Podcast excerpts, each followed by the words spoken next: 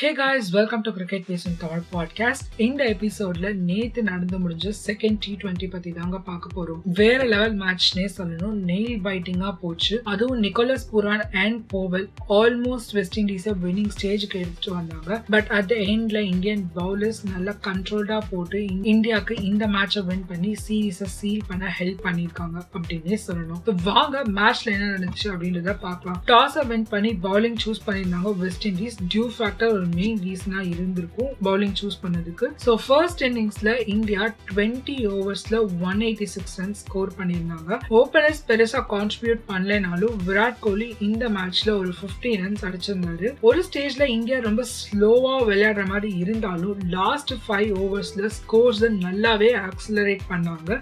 Due factor ஒரு main ரீசனா இருக்கும். பால் ஸ்கிட் ஆச்சு. ஸோ ரிஷப் பண்ட் அண்டா ஐயருக்கு ரன் ஸ்கோர் பண்ண ரொம்பவே ஈஸியா இருந்துச்சு அப்படின்னு சொல்லணும்? ரிஷப் பண்ட் பொலாடோட ஒரு ஓவர்ல ஃபோர்டீன் ரன்ஸ் அடிச்சிருந்தாரு. அதே மாதிரி ஹோல்டரோட ஓவர்ஸ் நல்லாவே டார்கெட் பண்ணாங்க பந்த் அண்ட் வெங்கடேஷ் ஐயர். ஸோ எண்ட்ல வெஸ்ட் இண்டீஸோட பவுலர்ஸ் கிட்டேருந்து நிறைய ரன்ஸ் வந்து லீக் ஆச்சு. பட் அவங்களுக்காக ரீசனபிளா போட்ட ஒரே பவுலர் ரோஸ்டன் சேஸ். மூணு பிக் விக்கெட்ஸ் எடுத்திருந்தாரு. ரோஹித் சர்மாவோட ஒரு விக்கெட் விராட் கோலி ஒரு விக்கெட் அண்ட் சூரியகுமார் யாதவ். இவங்க மூணு பேரோட விக்கெட்ஸையும் எடுத்து அண்ட் ரொம்பவே டீசெண்டா பெர்ஃபார்ம் பண்ணி கொடுத்திருந்தாரு வெஸ்ட் இண்டீஸ் டீமுக்காக ஸோ செகண்ட் இன்னிங்ஸ்ல என்ன நடந்துச்சு? அப்படின்னு பார்த்தோம்னா வெஸ்ட் இண்டீஸ்ல ஓப்பனர் டக்குன்னு அவுட் ஆயிருந்தாலும் ஆக்சுவல் பெர்ஃபார்மன்ஸ் வந்து நிக்கோலஸ் பூரன் அண்ட் போவல் கிட்ட இருந்து தாங்க வந்துச்சு. ஆல்மோஸ்ட் மேட்சை வெஸ்ட் இண்டீஸ்க்கு வின் பண்ணி கொடுத்துட்டாங்க அப்படின்னே சொல்லணும். வான வேடிக்கை காமிச்சாங்க. வெஸ்ட் இண்டீஸோட கிளாசிக் டி டுவெண்ட்டி கேமை வந்து பார்க்க முடிஞ்சது நேத்து மேட்ச்ல ஒரு ஸ்டேஜ்ல இந்தியாவுக்கு லைட்டா ஒரு பயத்தை காமிச்சிட்டாங்கன்னே சொல்லணும். எண்டு வரைக்கும் எடுத்துட்டு போய். போவல் கிட்ட இருந்து ஒரு அஞ்சு சிக்ஸ் பார்க்க முடிஞ்சது.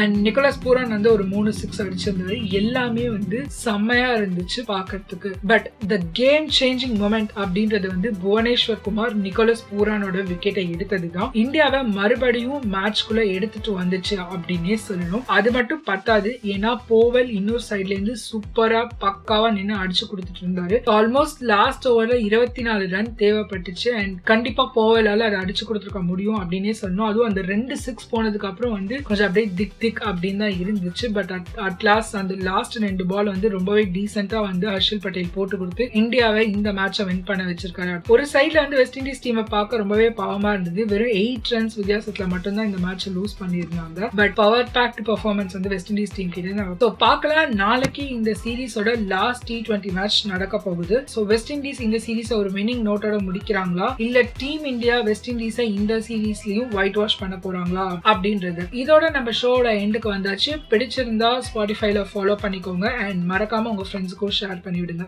பாய் பாய் காய்ஸ்